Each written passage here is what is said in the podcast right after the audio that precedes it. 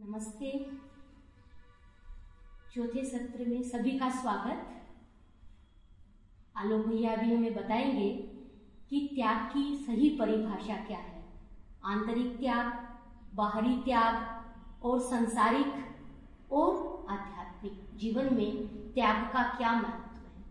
मैं अनुरोध करती हूँ भैया से, वो आए और हमें बताएँ। परिभाषा एक बहुत अपने आप में कठिन शब्द है। परिभाषा वास्तव में अनुभव के चारों तरफ़ सीमा रेखा खींचने के लिए बनी होती है, ताकि एक व्यक्ति जो अनुभव करता है वो दूसरे को उससे परिचित करा सके। लेकिन विडंबना ये है कि वो अनुभव, उस अनुभव का परिचय कराना तभी संभव होता है जब दूसरे ने किसी ना किसी रूप में उसको अनुभव किया। तो एक बहुत ही शेयरविंद के योग में, और ये जीवन का सत्य भी है, जो एक बहुत ही अद्भुत बात हम ये देखते हैं कि धरती के ऊपर हर चीज़ का एक विकास का विधान है इवोल्यूशनरी प्रिंसिपल और जब हम इस बात को भूल जाते हैं तो हम पीछे की ओर गिरना शुरू कर देते हैं। एक छोटा बच्चा है, छोटे बच्चे की अपने आयु के अनुरूप समझ होती है, आयु के अनुरूप उसकी चेष्टाएँ होती हैं, उसके संकल्प होते हैं। लेकिन यदि वो बड़ा हो जाए और तब भी उसकी वही चेष्टाएँ, वही संकल्प और वही सब कुछ रहे तो उसका विकास रुक गया और उसका विकास जब रुक जाता है तो थोड़े समय बाद वो पीछे की ओर विकास की गति जो काल चक्र है पीछे की ओर घूमने लगता है। देखिए किस तरह से एक ही एक ही संबंध में दो अलग चीज़ें आती हैं अलग अलग समय पर और कैसे कठिनाई मनुष्य के लिए क्रिएट करती है। जब बच्चे छोटे होते हैं तो माता पिता पर आश्रित होते हैं और माता पिता को ये अच्छा लगता है क्योंकि उनको भी अपने प्यार के हृदय को पोर करने का अवसर मिलता है। लेकिन जब बच्चे तेरह, चौदह, पंद्रह, सोलह में आते हैं तो बच्चों के अंदर एक आत्मनिर्भर होने की चाह जागती है। और उस समय थोड़ी सी परिवार में खलबली होती है, क्योंकि बच्चे अपने हिसाब से जीवन को जीना चाह रहे हैं। और माता पिता चाहते हैं अभी भी वो हर चीज़ के लिए हमसे पूछें, हमसे मांगे कंसल्ट करें। फिर भी वो अवस्था किसी न किसी तरह चली जाती है। परंतु कल्पना करें कि यही बच्चे जब 25 के हो जाएँ, 30 के हो जाएँ, तब भी वो अगर माता पिता पर निर्भर रहें और जैसा उनके माता पिता कह रहे हैं बस उसी परंपरा को फॉलो करते रहें तो विकास का क्रम रुक जाता है कहीं पर। और माता पिता को अच्छा नहीं लगता। अगर 30 साल में बच्चा कहे मैं आप पर निर्भर हूँ मम्मी, आप मुझे अपने हाथ से खिलाइए। पिताजी, आप तो मेरा एटीएम कार्ड हो। तो माता पिता को अच्छा नहीं लगता। वही संबंध। एक भूमि पर उचित होता है, दूसरी भूमि पर वो बदल जाता है। उसी तरह हमारी विकास की यात्रा में जैसे जैसे हम आगे बढ़ते हैं, ये सारे शब्द जैसे जैसे हम इनको अनुभव करते हैं, इनके अर्थ बदलते जाते हैं। जैसे एक शब्द है, सुबह हम इसको ले रहे थे, सुबह भी बात हुई। एक शब्द जिसको, जो सबसे उच्च है, वास्तव में क्योंकि उससे बड़ा कोई शब्द नहीं, संसार को बदलने के लिए। किंतु वो मानव प्रकृति में और उसके भी नीचे बिल्कुल उसका विपरीत कुछ और बन गया है। प्रेम। प्रेम को माता जी कहती हैं, सबसे बड़ी रूपांतरणकारी शक्ति है। यदि कोई शक्ति है जो रूपांतरित कर सकती है सब कुछ, वह प्रेम। तो चूँकि हम लोग मनुष्य के प्रेम को जानते हैं तो हमारे दिमाग में एक कल्पना उठती है कि मानव प्रेम द्वारा हम चीज़ों को रूपांतरित कर देते हैं। वास्तव में ये हमारी समस्या है। तो इस पर फ़िल्में भी बनी है। एक फ़िल्म आई थी, इत्तेफाक, जिसमें बहुत पहले की फ़िल्म थी, बाद में भी शायद आई है ऐसी। मुझे मालूम नहीं, लेकिन पहले एक फ़िल्म बनी थी जिसमें, नॉट इत्तेफाक, खामोशी, जिसमें वो मानव प्रेम के द्वारा एक मरीज़ को चेंज करने की चेष्टा करती है। दैट इज़ बिकॉज़ हम केवल मानव प्रेम को ही प्रेम समझते हैं। माता जी बताती हैं कि यदि दिव्य प्रेम मनुष्य के अंदर प्रकट हो जाए तो बहुत सारे मनुष्य उसको प्रेम समझेंगे ही नहीं। वो इतना अलग होगा, इतना भिन्न होगा। अब ये सभी चीज़ों के साथ है। त्याग, तपस्या, यज्ञ, ज्ञान, इन सब के साथ हमारे मन में कुछ अर्थ, खासकर जब हम यंग एज में पुस्तकें तो हम लोग पढ़ लेते हैं क्योंकि उसका अनुभव नहीं है। तप तप शब्द से एक इमेज आती है। यज्ञ शब्द से इमेज आती है। दान दान शब्द से एक इमेज आती है। और हम उसको लेकर एक लंबे समय तक चलते रहते हैं। और यही कठिनाई जब हम माता जी शेरविंद की पुस्तकें पढ़ते हैं या कोई भी आध्यात्मिक पुस्तक पढ़ते हैं तो यही कठिनाई सामने आती है क्योंकि हम शब्दों को बाहर की परिभाषा से, प्रचलित परिभाषा से या मन की भूमि पर, वह जैसा हमको प्रकट होता है, उस हिसाब से उसको पकड़ते हैं तो विकास के साथ साथ हम देखते हैं कि परिभाषाएँ बदलती हैं। इसकी कोई एक परिभाषा नहीं होती। एक चीज़ जो एक समय सही होती है, वो दूसरे समय गलत हो जाती है। एक प्रकार का प्रेम है जो पशुओं में पाया जाता है। जो प्रेम जिसमें थोड़ा बहुत एक संपर्क है फ़िज़िकल वाइटल संपर्क है, और थोड़ी बहुत अपने शिशु के प्रति, भ्रूण के प्रति एक प्रकार की संवेदना है। मनुष्य जब काफ़ी कुछ पशु से मिला हुआ होता है तो वो प्रेम को यही समझता है कि यही प्रेम है। और जब उसको ये कहा जाता है कि ये देखो, ये तुम्हारे मार्ग में बाधा है तो वो समझ नहीं पाता कि बाधा क्या है। प्रेम तो बहुत बड़ी शक्ति है। किंतु ये प्राणिक प्रेम, जो पशुत्व का प्रेम है, वो बाधक है, क्योंकि अगर नेक्स्ट स्टेज पर जाना है तो हमको वो स्टेज पीछे छोड़नी होगी। जैसे एक जगह श्री अरविंद लिखते हैं reason was the helper reason is the bar ego is the helper ego is the bar desire was the helper desire is the bar कोई घोर तमस में व्यक्ति पड़ा है और उसको कहा जाए कि त्याग बहुत बड़ी चीज़ है और त्याग करके सब कुछ इंसान को भगवान की ओर मुड़ जाना चाहिए। तो कहेगा, ये बड़ा अच्छा है। उसने कुछ जीवन में एफर्ट नहीं किया। अब त्याग उसके लिए एक बहुत बड़ा जस्टिफिकेशन मिल गया जीवन में प्रयास नहीं करने का, चेष्टा नहीं करने का। क्योंकि उसको तमस पसंद है, उसको आलस्य पसंद है। तो उसके लिए इससे बड़ी और क्या बात होगी कि वो कोई आश्रम या कोई मोनेस्ट्री ज्वाइन कर ले और वहाँ पर भोजन ये सब की व्यवस्था है, उसको ना प्रयास करना है, ना संसार से जूझना है, ना किसी प्रकार की चिंता करनी है। जब स्वामी विवेकानंद के पास एक यंग मैन आया और कहा, मैं रिनाउंस करना चाहता हूँ, संसार को त्याग करना चाहता हूँ। तो स्वामी विवेकानंद ने उनसे पूछा कि तुम्हारे पास है क्या जो तुम त्याग करना चाहते हो? पहले कुछ होना चाहिए, तब हम उसको त्याग करेंगे। तो उसको समझ नहीं आया। उसने कहा, क्या मतलब उसके, उसको लगता था कि मैं यंग एज में हूँ, मैं मोनेस्ट्री ज्वाइन कर लूँगा, सन्यासी बन जाऊँगा, केश मुड़ा लूँगा और गेरुआ वस्त्र हो जाएगा, नाम के आगे एक प्रिफिक्स लग जाएगा, स्वामी, और अंत में लग जाएगा आनंद। और बस हो गया, सिंपल। गेरुआ वस्त्र पहनने से मैं भगवान को प्राप्त कर लूँगा। तो तब स्वामी विवेकानंद उसको क्या एडवाइस देते हैं? बड़ी अद्भुत एडवाइस है। कहते हैं, पहले जाकर के संसार में तुम एक लाख रुपया कमाओ। कमाने के बाद तुम आना और त्याग की बात करना। अभी तो तुमने अपने आप को त्याग के योग्य साबित भी नहीं किया। त्याग हर व्यक्ति नहीं कर सकता है। उसके योग्य साबित करना है। कोई चीज़ हो हमारे अंदर जिसको हम त्याग कर सके। इवन जिसको हम स्थूल बुद्धि से हम पहले जब त्याग की बात करते हैं तो बाहर का त्याग। उसी प्रकार जैसे प्रेम, बाहर का प्रेम। अक्सर लोग प्रेम से बाहर जो चीज़ दिख रही है, जहाँ बाहर प्रदर्शन हो रहा है, किंतु प्रेम की वो धारा जो सारी सृष्टि में कण कण में व्याप्त है, उसको पकड़ नहीं पाते, क्योंकि बाहर से ही हम चीज़ों को देखते हैं। उसी प्रकार से तप। तप से लगता है अपने शरीर को नाना प्रकार के कष्ट देना। तप का इससे कोई लेना देना नहीं है। गीता में कहा गया ये आसुरी तप है। वे लोग जो अपने शरीर को कष्ट देते हैं वास्तव में आसुरी प्रवृत्ति के लोग हैं और वो अंदर में छिपे हुए अंतर्यामी भगवान को वो उनको समझ नहीं पाते।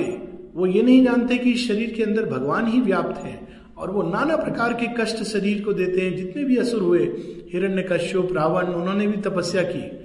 लेकिन उस तपस्या से रिज़ल्ट क्या हुआ? एक बृहत अहंकार उनके अंदर डेवलप हुआ। और कैसी कठोर कठोर तपस्या करते थे? एक टांग पर खड़े होकर, एक हाथ पर खड़े होकर, पता नहीं किस किस किस तरह की तपस्या करते थे।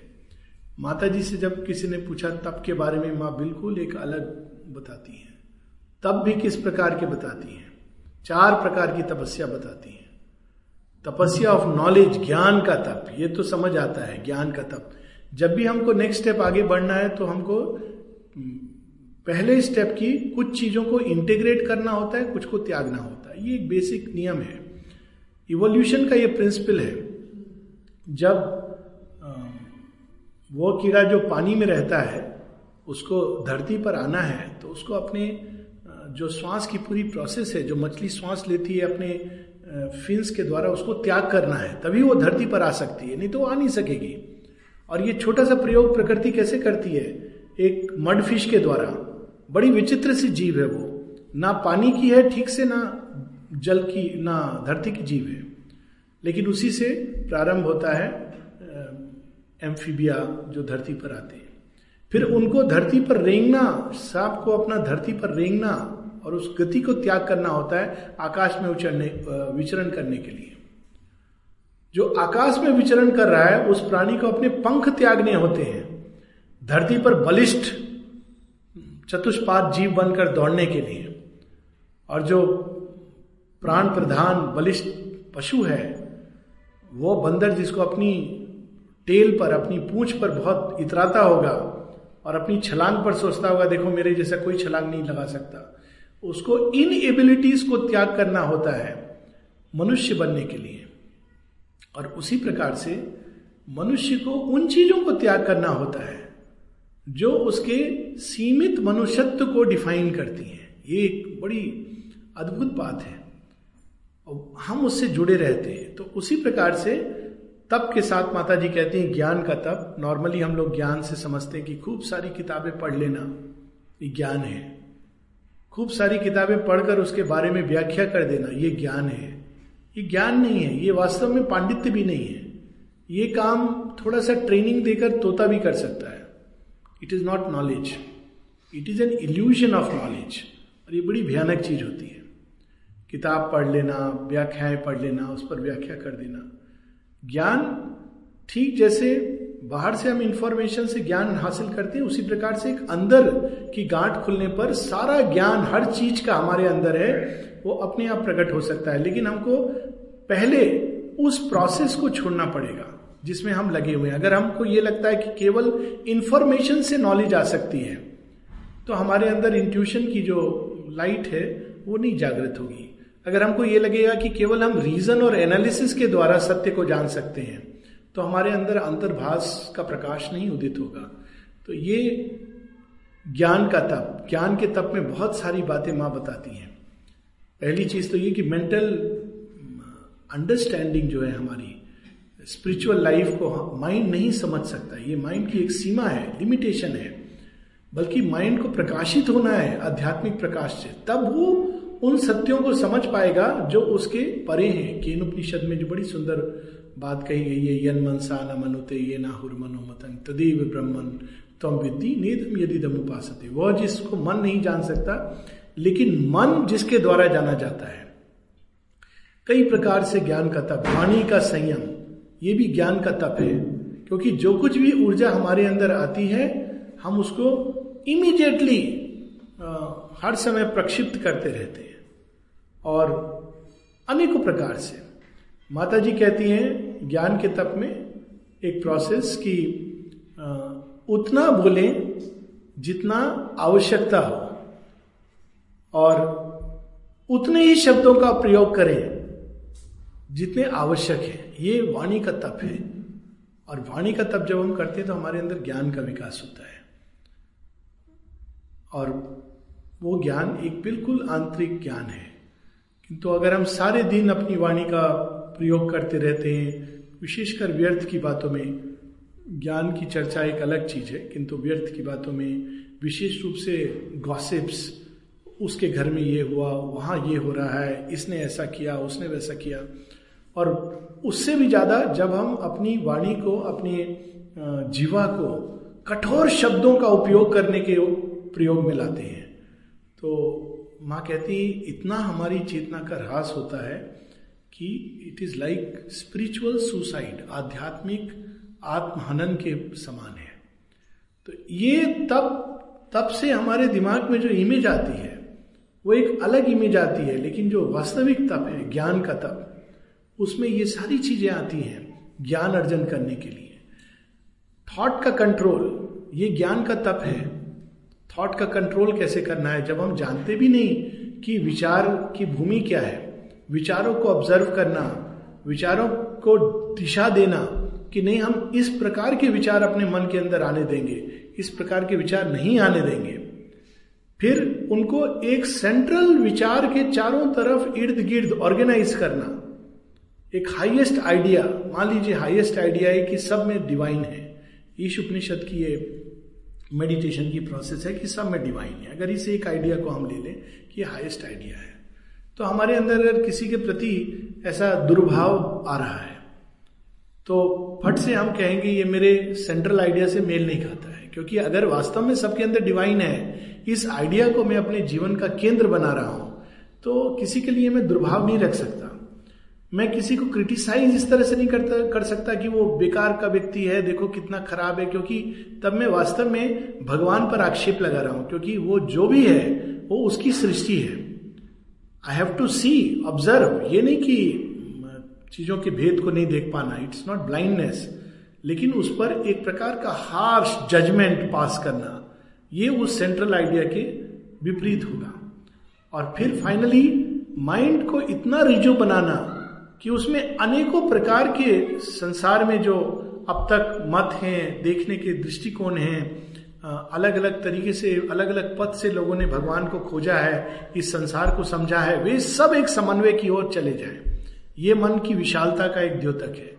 मन जितना विशाल, जितना रिजु होता है, उतना अधिक वो समन्वय कर पाता है, बिल्कुल भिन्न भिन्न एकदम अपोजिंग चीज़ों का भी। शेयरबिंद ने देखिए दिव्य जीवन में कितने सुंदर ढंग से मेटीरियलिज्म और स्पिरिचुअलिटी दोनों का समन्वय किया है।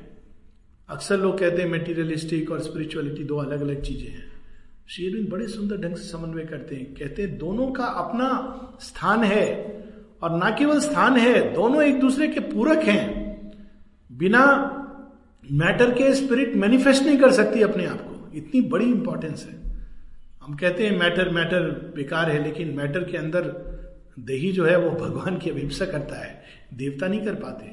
It is given to matter matter से ही शरीर के जितने इंस्ट्रूमेंट बनते हैं, जिसके थ्रू वो अभिव्यक्ति होती है भगवान की it is all possible because of matter matter की अवहेलना नहीं की जा सकती। मैटर को रिजेक्ट नहीं किया जा सकता। अक्सर त्याग से पहली चीज़ हमको मेटीरियलिज्म को त्याग करना पड़ेगा। It is just a thought in the mind nothing else like in effervescent bubble spirituality मतलब मुझे मेटीरियलिज्म का त्याग करना पड़ेगा। ऑन द कंट्री स्पिरिचुअलिटी का अर्थ है कि मेटीरियलिज्म को और शुद्ध, परिपक्व, आध्यात्मिक चेतना का यंत्र, एक शब्द यूज़ किया है डिवाइन मेटीरियलिज्म उसमें चेंज करना होगा। मैटर के अंदर दिव्य संभावना है, उसका त्याग नहीं करना है, उसको शुद्ध करना है, परिष्कृत करना है। देखिए, ये किस प्रकार से ये ज़्यादा कठिन तप है। एक चीज़ों को छोड़ देना, काट देना, हटा देना, ये सरल है। लेकिन उनको शुद्ध करना, परिष्कृत करना सबलाइन बनाना, उनका दिव्य रूपांतरण करना, ये बहुत कठिन है। उसमें बहुत श्रम चाहिए। श्री अरविंद से किसी ने पूछा, आपने आश्रम की स्थापना कहते, मेरी आश्रम स्थापना करने की कोई इच्छा नहीं थी। वो एक काम है जो मेरे ऊपर आ गया। और फिर ये कहते हैं, ये आश्रम उन आश्रमों की तरह नहीं है।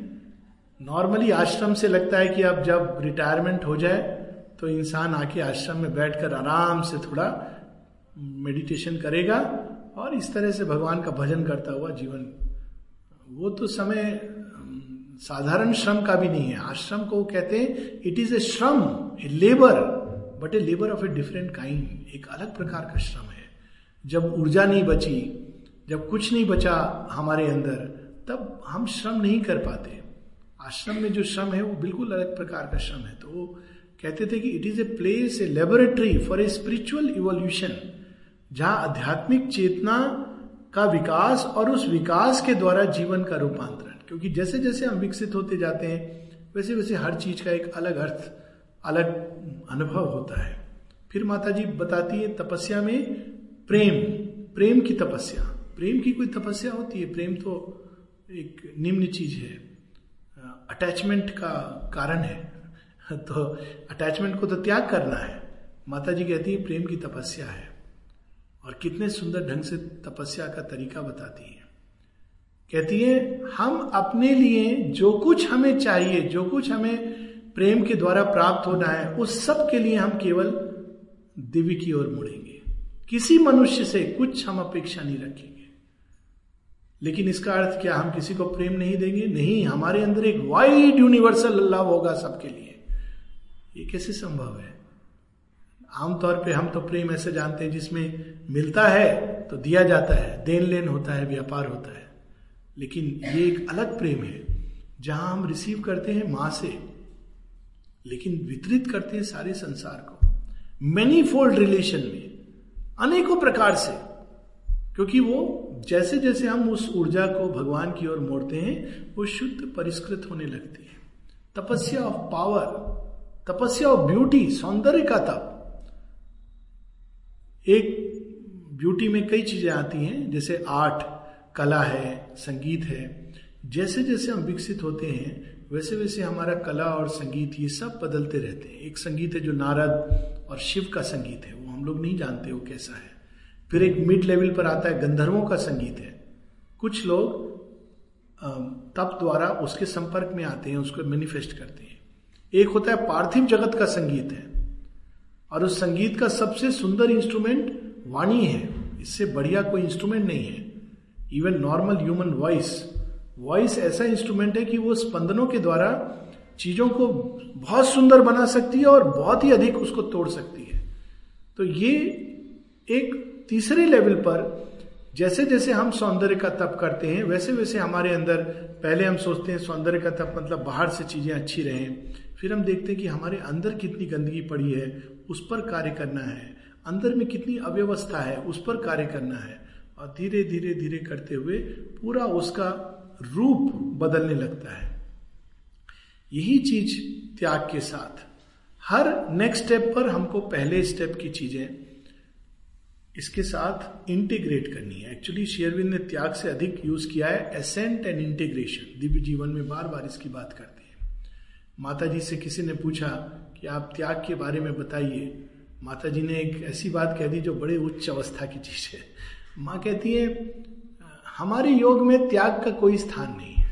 तो ये माँ क्या कह रही है? माँ एक्सप्लेन करती है, यदि तुमको कोई चीज़ छोड़कर पीड़ा हो रही हो तो उसकी कोई, उसका कोई स्थान नहीं। वो त्याग है ही नहीं।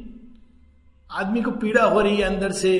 अरे हम छोड़ रहे हैं, छोड़ दिया उसने, बाहर से अंदर में उसके चल रहा है, हमने ये छोड़ा, ये बड़ा अच्छा था। जब तक हमको कोई चीज़ प्रिय लगती है और मन उसमें रस ले रहा है, बाहर से छोड़ने से वो त्याग नहीं है। त्याग एक बड़ी सहज, स्वाभाविक चीज़ है। श्री अरविंद, अभी मैं पढ़ रहा था दिलीप कुमार रॉय के साथ उनके वार्तालाप में। दिलीप कुमार रॉय कहते हैं उनसे कि देखिए, मैं तो बड़ा सामाजिक प्राणी हूँ लोगों से मिलनसार हूँ खूब मिलना जुलना मुझे पसंद आता है। वो तो जब आश्रम आए तो उनकी स्टोरी है कि उन्होंने किसी ने उनको चाय पे बुलाया और वहाँ रसगुल्ला खिलाया। तो कहते अच्छा इस योग में रसगुल्ला खाया जा सकता है तब तो मैं ये, योग कर सकता हूँ। क्योंकि मुझे कोई रसगुल्ला छोड़ने को नहीं कहेगा। बाहर का त्याग ये होता है रसगुल्ला का त्याग। अंदर का त्याग होता है भय का त्याग। एक दूसरी कहानी से संबंधित निशिकांत थे। निशिकांत बहुत बड़े कवि थे। कविताएँ उनके अंदर उतरती थी। लेकिन उनको भोजन की एक बहुत बड़ी समस्या थी। समस्या क्या? है ग्रीड था। उनको उस ग्रीड का त्याग करना चाहिए था। लेकिन वो जो मिल जाए खा ले। मीठा डायबिटीज़ है। कोई ऐसी बीमारी नहीं संसार की जो उनके अंदर नहीं थी। और हंडी भर करके वो रसगुल्ला लेके चले जाते थे और खाते रहते थे, कविताएँ लिखते थे। तो एक बार उनको माता जी ने बुला के कहा, लोगों ने कंप्लेन किया, देखो ऐसा करता है, वैसा करता है, हर प्रकार की बीमारी है इसको। कोई ऐसी बीमारी नहीं हो जो उसके और मज़ाक उड़ाते थे, कहते, देखो, मेरा शरीर तो एक्सपेरिमेंट है हर बीमारी का, इस तरह से कहते थे। श्री अरविंद ने कहा था कि तुम इस योग में अगर नहीं आओगे शांति निकेतन में कंटिन्यू करोगे तो बहुत फ़ेमस बनोगे। पर अगर तुम इस योग में आ गए तो दो वर्ष के अंदर अंदर बहुत सारी बीमारियाँ तुमको पकड़ लेंगी, क्योंकि उनका भौतिक प्राणिक तत्व जो था काफ़ी कमज़ोर था। वही कुछ हुआ। तो माता जी उनसे कहती हैं, निशिकांत, तुम रसगुल्ला खा रहे हो, तुमको डायबिटीज़ है। तुमको डर नहीं लगता? कहते हैं, भय? जगत जननी का बच्चा भय करेगा माँ? आप मुझसे भय करने को कह रही हो? माँ कहती है, ओके, खाओ। एक लेवल पर वही चीज़ जो एक डिफेक्ट है, दूसरे लेवल पर वही चीज़, एक अलग गति उसके पीछे है और ये सब चीज़ें आवश्यक है। बाहर का त्याग, लेकिन अंदर में उसमें रस आ रहा है, वो एक अलग, एक, बिल्कुल भिन्न। और कई ऐसी चीज़ें हैं जिनका ओरिजिन दिव्य है। इस बात को शेरविंद बार बार बताते हैं। इसीलिए उनमें रूपांतरण की संभावना है। तो दिलीप कुमार रॉय जब कहते हैं सामाजिकता ये सब चीज़ें मैं कैसे त्याग करूँ? तो शेयरविंद का उससे बड़ा सुंदर एक छोटा सा पत्र है। हम लोग उसको पढ़ के विल प्रसिद्ध क्योंकि बड़ी अद्भुत किताब है ये। देखिए, इतनी शेरविंद कितनी स्पष्टता से, पहले वो पूछते हैं कि मुझे योग के द्वारा आनंद प्राप्त हो सकता है कि नहीं, इत्यादि इत्यादि। और फिर वो कहते हैं कि आप कहते हो कि आप लीला में विश्वास करते हो, माया में नहीं। तो इसका क्या अर्थ है? तो फिर श्री अरविंद उनको बताते हैं। Well yes I am not a mayavadin happily for you as well as for me but incidentally I am not the author of the book Yogic Sadhan वो यौगिक साधन से संबंधित उनका एक ही है। फिर वो पूछते हैं Dilip Kumar Roy does that imply that I must forgo say all human sympathy and true friendship all joy of life and fellow feeling क्या इसका अर्थ यह है कि मुझे योग करने के लिए सब कुछ त्याग करना होगा? अब उनका उत्तर है absence of love and fellow feeling is not necessary to the divine nearness. On the contrary, a sense of closeness and oneness with others is a part of the divine consciousness into which the sadhak enters by nearness to the divine and the feeling of oneness with the divine. कि on the country ये बड़ा सुंदर शब्द है हमारे यहाँ, समाज। Actually it is born from the word samaj हम सब एक ही उसकी संतान है। It actually refers to that that's how samaj is समाज का अर्थ ये होता है। ये नहीं होता कि ये समाज, वो समाज, फला समाज, ऊँचा समाज, नीचा समाज। समाज शब्द में ये चीज़ कैंसिल्ड है नेगेटेड है। और समाज का मूल अर्थ ये होता है कि एक ही दिव्य ने अपने आप को अनेक में बनाया है। तो it is a indispensable note An entire rejection of all relations is indeed the final aim of the Mayavadin. And in the ascetic yoga, an entire loss of all relations of friendship and affection and attachment to the world and its living beings would be regarded as a promising sign of advance towards liberation, moksha. साधारण योग में आप जितना अधिक संसार से, जीवन से, लोगों से कटते जाते हो, उतना अधिक माना जाता है कि एडवांस्ड है। इस अरविंद कहते हैं कि एक एसेटिक योग में निर्वाण की ओर। But even there I think a feeling of oneness and unattached spiritual sympathy for all is at least a penultimate stage इस प्रकार से वो एक एक करके समझाते हैं कि ये इंडिस्पेंसिबल नोट्स हैं। और हम लोग जब इसको केवल बाहर से पकड़ते हैं, शेरविंद यहाँ तक कह रहे हैं कि इवन विद मेटीरियल थिंग्स माता जी कितने संभाल करके अपनी चीज़ों को रखती थी एक एक चीज़ को। और माँ कहती हैं एक जगह कि तुम अगर अपनी मेटीरियल चीज़ों की केयर नहीं ले सकते हो, इसका अर्थ है कि तुम अचेतन हो। It's a sign of unconsciousness evolution का साइन नहीं है, विकसित होने का साइन नहीं है। ये साइन है इस बात का कि तुम बिल्कुल अचेतन हो। और साथ में कहती है, ये सब तुम्हारा तुम्हारी देखभाल करती है। माता जी की एक प्रार्थना है, जब वो पेरिस छोड़ के जाती हैं तो घर की उन सब चीज़ों को धन्यवाद करती हैं, जो छोटी छोटी छोटी चीज़ों ने उनकी सेवा की है। माँ कहती हैं कि I express my gratitude to those things प्रार्थना करती हैं कि जब ये चीज़ें किसी और के हाथ में जाएँ तो वे उनकी तरफ़ उतने ही केयर के साथ डील करें जिससे मैंने इस इनके साथ डील किया है, क्योंकि उनके अंदर चेतना है। अब एक बाहरी चीज़ है त्याग का, कि आदमी ने जीवन को त्याग कर दिया, वो केवल कुछ कर्म कर रहा है। ये भी शेरविंद से पूछा गया कि आप कहते हैं कि बाहर का त्याग नहीं, लेकिन कुछ कर्म तो निश्चित रूप से आदमी नहीं कर सकता है, जैसे बिज़नेस बिज़नेस में तो बड़ी कठिनाई है, हम कैसे योग के साथ इसको जोड़ें? श्री अरविंद कहते हैं कि यदि व्यक्ति युद्ध कर सकता है योग युक्त अवस्था में, जो घोर कर्म है, और फिर अपना खुद का एग्ज़ाम्पल देते हैं कि मैंने स्वयं एक घोर कर्म, जब वो स्वतंत्रता डेज़ में है तो फिर बिज़नेस में क्या टेंटेड है? I do not consider business as any more tainted than any other activity और शायद इसीलिए माता जी ने वहाँ पे आश्रम में देखिए कैसी कैसी चीज़ें प्रारंभ हुई हैं। Honesty society honesty society stores वहाँ पे सामान बिक्री होता है। अलग अलग चीज़ें आती हैं, धान ग्रेन गुड़ इत्यादि मुझे विशेष मालूम नहीं, लेकिन बहुत कुछ मिलता है। चीज़ों के नाम नहीं मालूम है स्टोर अच्छी तरह मालूम है। और वो बड़ा फ़ेमस है पांडिचेरी में, क्योंकि वहाँ क्वांटिटी और क्वालिटी सबसे सही आपको मिलेगी। आप बिल्कुल आँख मूंद करके ले सकते हैं। तो माता जी कहती हैं why can't you do business you can do business in yoga जब न्यू हराइजन शुगर मिल्स निकला था स्टार्ट हुआ था तो माँ ने कहा था it is my yoga in the material world same thing जब गोलकुंड बन रहा था शेयरविंद कहते हैं it is the Mother's yoga in the material world to see how far matter can express beauty तो ये जो योग है, ये बिल्कुल अलग प्रकार का इसमें बाहर के त्याग की का कोई औचित्य नहीं है। बाहर का त्याग इतना ज़रूर होना चाहिए अंदर में फ्रीडम होनी चाहिए कि अगर हमको छोड़ना पड़े तो हम ये ना सोचें कि ओहो हमें छोड़ना पड़ रहा है। और क्या क्या छोड़ना पड़ सकता है? हो सकता है कि बाहर की चीज़ें छोड़नी पड़े। जैसे कोई आदमी बड़ी इंपॉर्टेंट पोस्ट पर है या बहुत ही आ, कोई चीज़ है जिससे वो अटैच्ड है। ये अटैचमेंट नहीं होना चाहिए।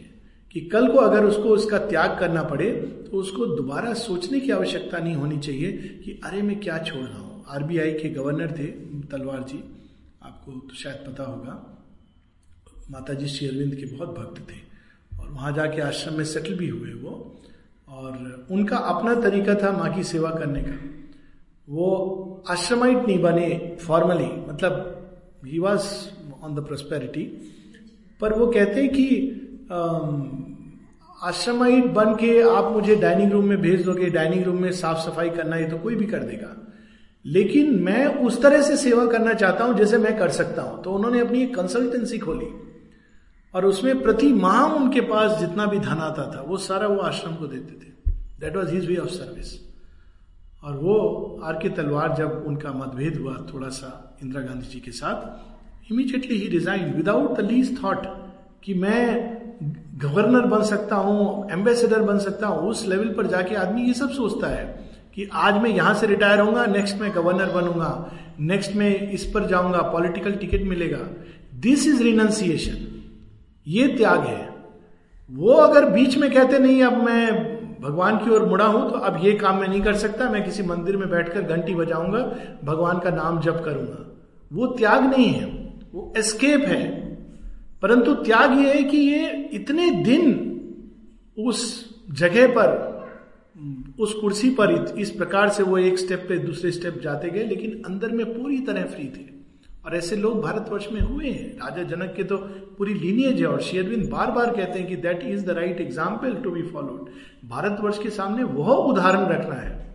मनुष्य का उदाहरण नहीं रखना है कि छोड़ करके चीज़ों को चले जाना, बाहर से छोड़ देना और कुछ हद कभी कभी तो एब्जर्ड लेवल पर चला जाता है। त्याग से लोग समझते हैं कि तिरुपति में जाके हमने केश दे दिए। केश दान भी कोई दान होता है। चार दिन में फिर आपके हो जाएँगे।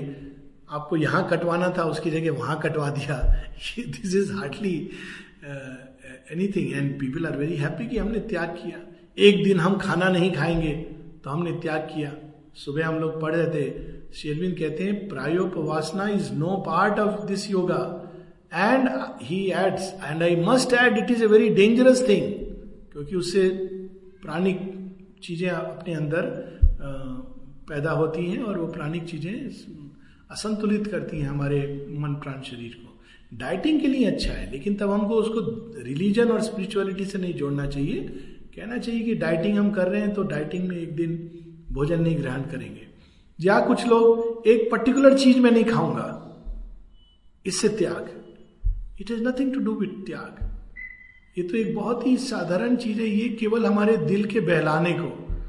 गालिब का शेर है, हमको मालूम है जन्नत की हकीकत, लेकिन दिल के बहलाने को गालिब ये ख्याल अच्छा ये कि हम त्याग कर रहे हैं।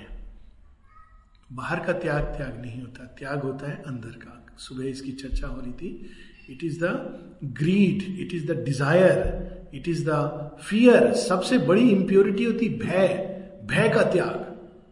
भय को तो हम लोग मानते भी नहीं कि ये कोई इंप्योरिटी है। माँ कहती है, सबसे बड़ी इंप्योरिटी है। एक गाँव में योद्धा थे उनका तीरंदाज थे, तीर निशाने में बिल्कुल परफेक्ट लगता था। तो एक लंबे समय तक कोई उनका कॉम्पिटिटर नहीं था। बाद में एक युवा आया और उसने प्रैक्टिस करके ही मास्टर्ड लेकिन उसके अंदर अहंकार आ गया प्राइड आ गया। तो उसने कहा, आज से मैं मास्टर हूँ। तो लोगों ने कहा, तुम मास्टर कैसे हो? पहले उसको तो हराओ। तो उसके पास गए पुराने मास्टर के पास। मास्टर ने कहा, नहीं, कोई बात नहीं। I accept you are master मुझे कोई तुमसे प्रतिस्पर्धा नहीं है। नहीं नहीं, ऐसे कैसे हो सकता है? आप जब तक कंपटीशन में मैं आपको नहीं हरा दूँगा। तब तक कैसे सबके सामने मैं बता सकूँगा कि मैं मास्टर हूँ? तो वो समझ गए कि इसके अंदर अभी क्या चीज़ बदलनी है। तो उन्होंने कहा, ठीक है, चलो। दोनों खड़े हुए, जहाँ ये निशाना लगाते थे ओल्ड मास्टर वहीं ये यंगस्टर भी निशाना लगाता था। बिल्कुल सही कर रहा था सब कुछ। तो थोड़ी देर बाद उन्होंने कहा, अब ऐसा करो, थोड़ा आगे चलते हैं। और एक पुलिया पे चले गए जो एक पुल था, रस्सी का, और डगमग डगमग हो रहा था। नीचे नदी का तेज करंट गिर गया तो बस बहता चला जाएगा। मास्टर कहते हैं, अब निशाना लगाते हैं। अब वहाँ पर आपको निशाना साधने के लिए स्टडीनेस चाहिए, भय पर विजय चाहिए। वहाँ पर आप प्रतिस्पर्धा नहीं है, वहाँ जीवन मरण का प्रश्न है। ये इनर चीज़ जो हमारे जीवन में चिपकी रहती है हर चीज़ के साथ, महत्वाकांक्षा भय। इवन स्पिरिचुअल लाइफ में महत्वाकांक्षा। सीनियर साधक, कौन जा रहा है रिबन काटने के लिए?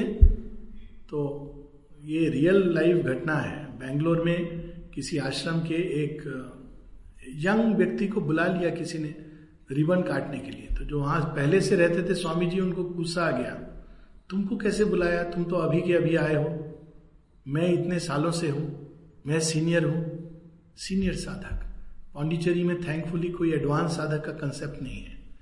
किसी ने एक बार पूछा, एक यंग व्यक्ति आया, उसने पूछा, यहाँ एडवांस साधक कौन कौन है? तो उसने कहा, मैं धीरे से बताऊँगा, किसी को कहना नहीं।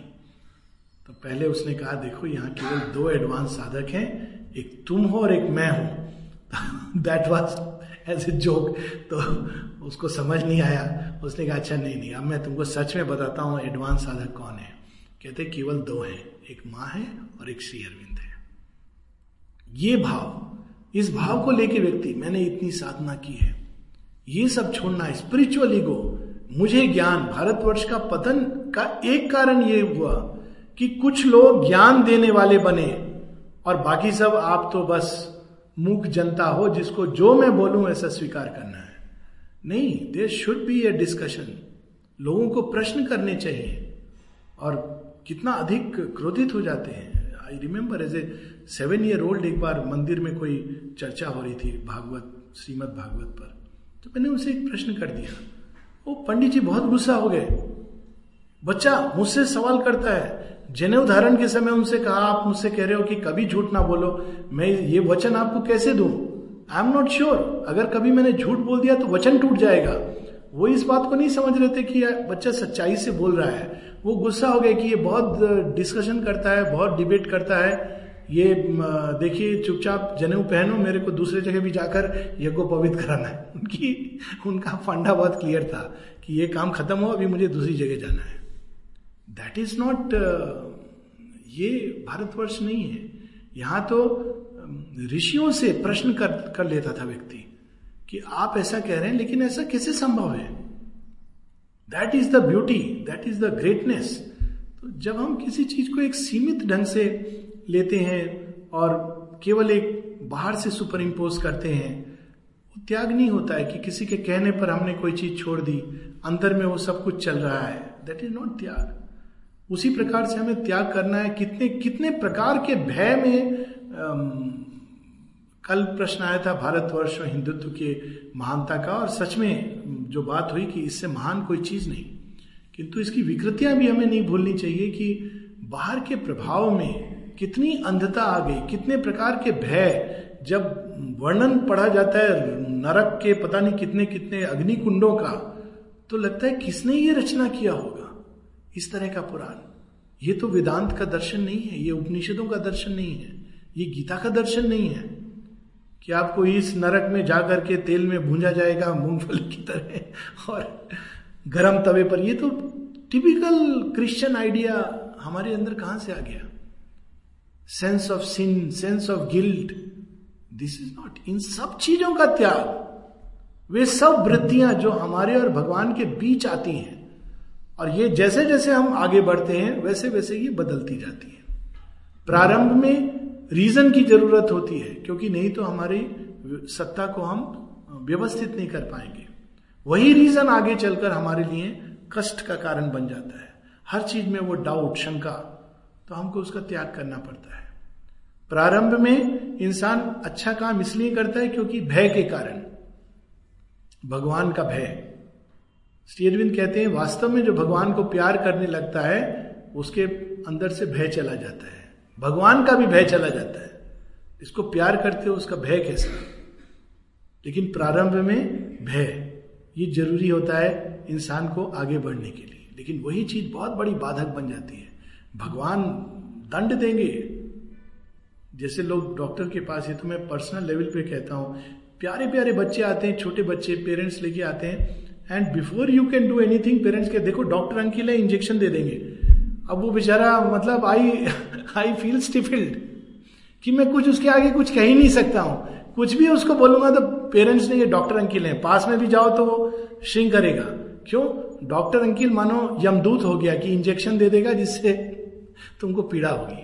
भगवान कब है? भगवान कष्ट देगा, ये देगा। ये मानसिकता, एक विकृत मानसिकता है। इस सबसे ये सब कुछ छोड़ना है अंदर से।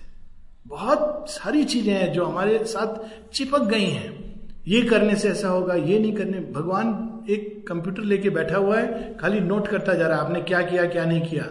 सुपर कंप्यूटर, उसमें क्लिक करके वो दे रहा है, दंड और पुरस्कार। ये मानसिकता, ये अवधारणा है। भगवान के बारे में इतनी सीमित अवधारणा है। उस दिन बात हो रही थी, किसी ने कहा हाँ सभी तो भगवान की प्राप्ति की बात करते हैं, सारे रास्ते। तो उसमें क्या है? हाँ ये भी बात करते हैं, भगवान प्राप्ति, वो भी।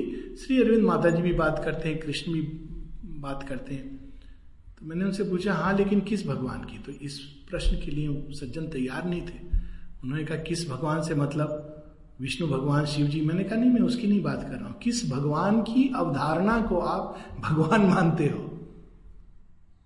श्री कृष्ण को अगर हम गीता में पढ़े तो देखते हैं कि उन्होंने भगवान क्या है। जब हम ये कहते हैं कि भगवान को हम अर्पित कर रहे हैं, अक्षर ब्रह्म शरोभाव पुरुषोत्तम, अविनाशी, श्री अरविंद भी भगवान प्राप्ति की बात कर रहे हैं और अनेकों अनेकों पद भगवान प्राप्ति की बात कर रहे हैं। लेकिन भगवान है क्या? किस भगवान की प्राप्ति? वो भगवान जो दंडित और पुरस्कृत करता है, ऐसा भगवान नहीं चाहिए। ऐसे भगवान से हम कैसे प्यार कर सकते हैं? जो अपनी ही सृष्टि को दंडित करता है, वो भी एक भगवान है। भगवान की अवधारणा है और जो अवधारणा है, भगवान उसके अनुरूप बन जाता है। वो भगवान जो एक सीमित भगवान है, जो सृष्टि को काट देता है दो भागों में, एक मेटीरियल एक स्पिरिचुअल ये भी एक भगवान है। अधूरा भगवान है। वो भगवान जो एक फॉर्मुले स्पिरिट है, ये भी एक भगवान है। वो भगवान जो कण कण में एक निर्वैयक्तिक सत्ता के रूप में विद्यमान है, वो भी एक भगवान है। वो भगवान जो ये सब कुछ है और इसके परे वह सब भी, जिसकी हम कल्पना नहीं कर सकते और जिससे हम एक आंतरिक घनिष्ठ संबंध जोड़ सकते हैं, जिसके हम मित्र बन सकते हैं, जिसका हाथ पकड़ के हम चल सकते हैं, जिसके साथ हम युद्ध लड़ते हैं, जो हमारे लिए हमारा युद्ध लड़ता है और जिसके बैनर में हम उसका युद्ध लड़ते हैं। जो हमें प्रेम करता है, जब पीड़ा होती है तो माँ की तरह छाती से चिपटा लेता है। और जब हम जब हम अपनी यात्रा में बाधाएँ पाते हैं तो वो आकर के उन सबको निर्मूल करके हमारे रास्ते से हटाता है, हाथ पकड़ के ले जाता है, मार्गदर्शन करता है, हमसे हँसी चिटोली भी करता है, वो भी एक भगवान है। तो जब हम ये कहते हैं कि सभी भगवान की प्राप्ति की, वो सच बात है, लेकिन कौन सा भगवान? बड़ी सुंदर ये ऋग वेदों में इसकी बात है। किस देवता की उपासना हम करें? ये मानसिक धारणाओं का त्याग इसको तो हम त्याग समझते ही नहीं। माँ कहती है, तुम जैसे जैसे आगे बढ़ते हो, एक समय आता है जब इवन डिवाइन और अनडिवाइन तुम किस चीज़ को कहते हो कि ये डिवाइन है अनडिवाइन है? एक अवस्था ऐसी आती है जब वे दोनों भी एक दूसरे में मिलकर अपने आप को रूपांतरित कर देती हैं। ताओ में जो पर ब्रह्म का चिन्ह है that is what it is और माता जी एक जगह टुवर्ड दी एंड सिक्सटीज में उनकी टॉक है sixty seven sixty eight sixty nine की होगी।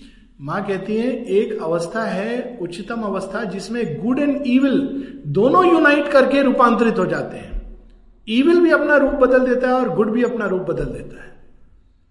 वो एक ऐसी अवस्था है, जिसमें गुड और ईविल दोनों आत्मसात हो जाते हैं। आप ये नहीं कह सकते कि ये ईविल है, ये गुड है। वो केवल रिलेटिव वर्ल्ड में वो अप्लाई करता है। उस एब्सोल्यूट कॉन्शियस में अप्लाई नहीं करता है। वो दोनों के द्वारा एक ही प्रयोजन सिद्ध हो रहा है।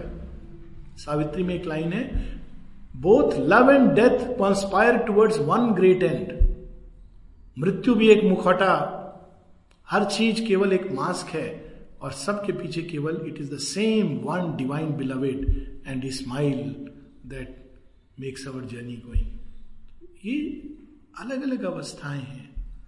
और प्रत्येक अवस्था पे हमें तत्पर होना चाहिए, प्रस्तुत होना चाहिए अपनी पूर्व अवस्था का त्याग।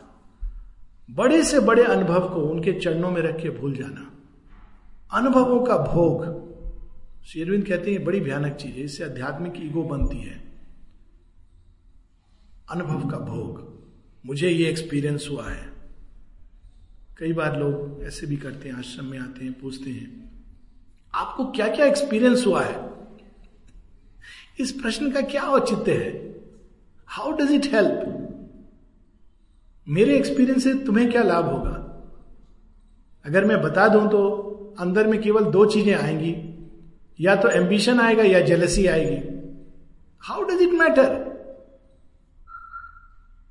हर एक व्यक्ति को भगवान अपने ढंग से रिवील करते हैं। इसमें यह नहीं होता कोई बड़ा स्पिरिचुअल एम्बिशन प्रतिस्पर्धा। It is not a field of ambition प्रतिस्पर्धा का ये क्षेत्र नहीं है। तो उन सब चीज़ें जो हमारे अंदर हमको भगवान से मिलने से रोकती है कैन वी इमेजिन कि पाप भावना हमको भगवान से मिलने से रोकती है? माँ शेरविंद बताते हैं कि it is the work of the adversary पाप भावना, मैं पापी हूँ। और ऐसे धर्म है जहाँ इसको बड़ा, बहुत बड़ा माना जाता है। आप जितना ज़्यादा भगवान के सामने बोलो, मैं इतना बड़ा पापी हूँ कहा जाता है, आप उतने बड़े उच्च कोटि के साधक हो। उसके सामने तो सब निष्पाप, निष्कलंक होकर सब जा सकते हैं। उनकी दृष्टि में कौन पापी है? उनकी दृष्टि में तो वही है। दूसरा जब है नहीं, जब दूसरा है नहीं तो भगवान क्या ये बोलेंगे, मैं पापी हूँ उसके अंदर? ये तो अटपटा सा लगेगा। उनको भी कहना अजीब सा लगेगा। तो इतनी सारी हमारी पूर्व धारणाएँ अपेक्षाएँ, जीवन से, भगवान से, संसार से, सृष्टि से, जब हम इनको, ये गिरने लगती हैं, इनको छोड़ा नहीं जाता, ये ये जो मनोवृत्ति की इसको छोड़ा जाता है, बड़ी पीड़ा होती, कष्ट होता है, नहीं, श्री रामकृष्ण परमहंस बिल्कुल वही चीज़ श्री अरविंद बताते हैं, कि जैसे जब आदमी राजभोग खा लेता है तो उसको गुड़ की मिठाई पसंद नहीं आती। तो जितना अधिक भगवान का स्पर्श मिलता जाता है, अपने आप चीज़ें छूट जाती हैं। बहुत सारी चीज़ें जो हमारे एनिमलिटी के साथ जुड़ी हुई हैं, वो अपने आप छूटने लगती हैं। तो मूल चीज़ है उनकी ओर बढ़ना और जब वो छुड़ाएँ, मनुष्य को क्या करता है, प्रॉब्लम क्या होती है, माँ छुड़ा देती हैं, पर हम उसको फिर से पकड़ लेते हैं। क्योंकि हम उससे जुड़े रहते हैं। छुड़ाती माँ है, हम त्याग नहीं कर सकते। माँ एक जगह बताती हैं कि लोग पजेस हो जाते थे वैनिटी के कारण, दम्भ के कारण। और जब वो हटा देती थी उस चीज़ को, उस एंटिटी को तो वो व्यक्ति फिर से उसको वापस बुला लेते थे। क्यों? क्योंकि वैनिटी के कारण उनको उस दम्भ के कारण लगता था, मैं बहुत महान हूँ। तो जब माँ उस चीज़ को हटा देती थी तो उसको लगता था, मैं तो बहुत ऑर्डिनरी हो गया हूँ। और इस कारण वो उस चीज़ को फिर से अपने अंदर बुला लेते थे। कितने ऐसे इंस्टेंसेस है जहाँ माँ ने चीज़ें छुड़ा दी, लेकिन फिर से हमने उन चीज़ों को बुला लिया। एक व्यक्ति था, आश्रम, पांडिचेरी आने के पहले, जिसको माँ ने मेंटल साइलेंस दे दिया।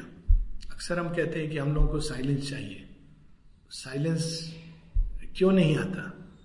साइलेंस किसी को मिल गया तो उसको ऐसा लगा अरे क्या हो रहा है मेरे अंदर? मैं मूर्ख बनता जा रहा हूँ. He could not contain it एक जा, एक जापानीज को भगवान का अनुभव माता जी जापान में थी तो she gave him like this experience of the divine बड़ा विचलित हो गया। कहता है ये अनुभव से तो मुझे अब ऐसा लगता है कि मेरे देश से भी ऊपर भगवान है। ये भगवान में ये, मैं ये कैसे, ये मैं नहीं ले सकता। देश तो सर्वोपरि है, क्योंकि जापानीज के लिए राष्ट्र प्रेम से बढ़कर कोई चीज़ नहीं है। तो वो एक्सपीरियंस उसने अपने अंदर से रिजेक्ट कर दिया। और एक सबसे उच्चतम त्याग, उसके साथ हम लोग रुकेंगे, वो होता है देवत्व का त्याग। इसकी बात कोई करता ही नहीं है। सावित्री में एक लाइन है, निरुपम जी ने तो पढ़ी होगी, ज़रूर एंजॉय करेंगे। A God come down and greater by the fall और एक और लाइन है a Godhead greater by the human birth एक स्वामी जी के पास कोई व्यक्ति गए और कई लोग खड़े थे तो त्याग की बात हो रही थी। तो स्वामी जी के पास उस व्यक्ति ने कहा, इन्होंने बड़ा ये तो बड़े त्यागी हैं। तो स्वामी जी कहते हैं कि, नहीं, मेरे से ज़्यादा त्याग तो आपने किया है। अब उनको बड़ा अभिमान हो गया कि अच्छा सबके सामने बोल दिया, सारी मंडली के सामने। सच में मेरे अंदर कोई चीज़ होगी? तो थोड़ा कुरेद के पूछने लगे, स्वामी जी, आप थोड़ा बताइए तो सही कि क्या त्याग की बात आप कर रहे हैं? मुझे तो थोड़ा बहुत याद है डोनेशन वोनेशन में देता था, लेकिन इतना बड़ा त्याग, आपसे भी बड़ा त्याग। तो उन्होंने कहा, सबके सामने नहीं बताऊँगा, किनारे बताऊँगा। तो उन्होंने कहा, ठीक है। कहते, देखो, मैंने क्या त्याग किया? उस कलुषित जीवन का त्याग किया जिसमें विष था, जिसमें रोज कलह थी, जिसमें कष्ट था, पीड़ा थी, उसको त्याग किया भगवान के आनंद के लिए। तुम तो ये सब छोड़ करके इन चीज़ों में रथ हो तो त्याग तो तुम कर रहे हो।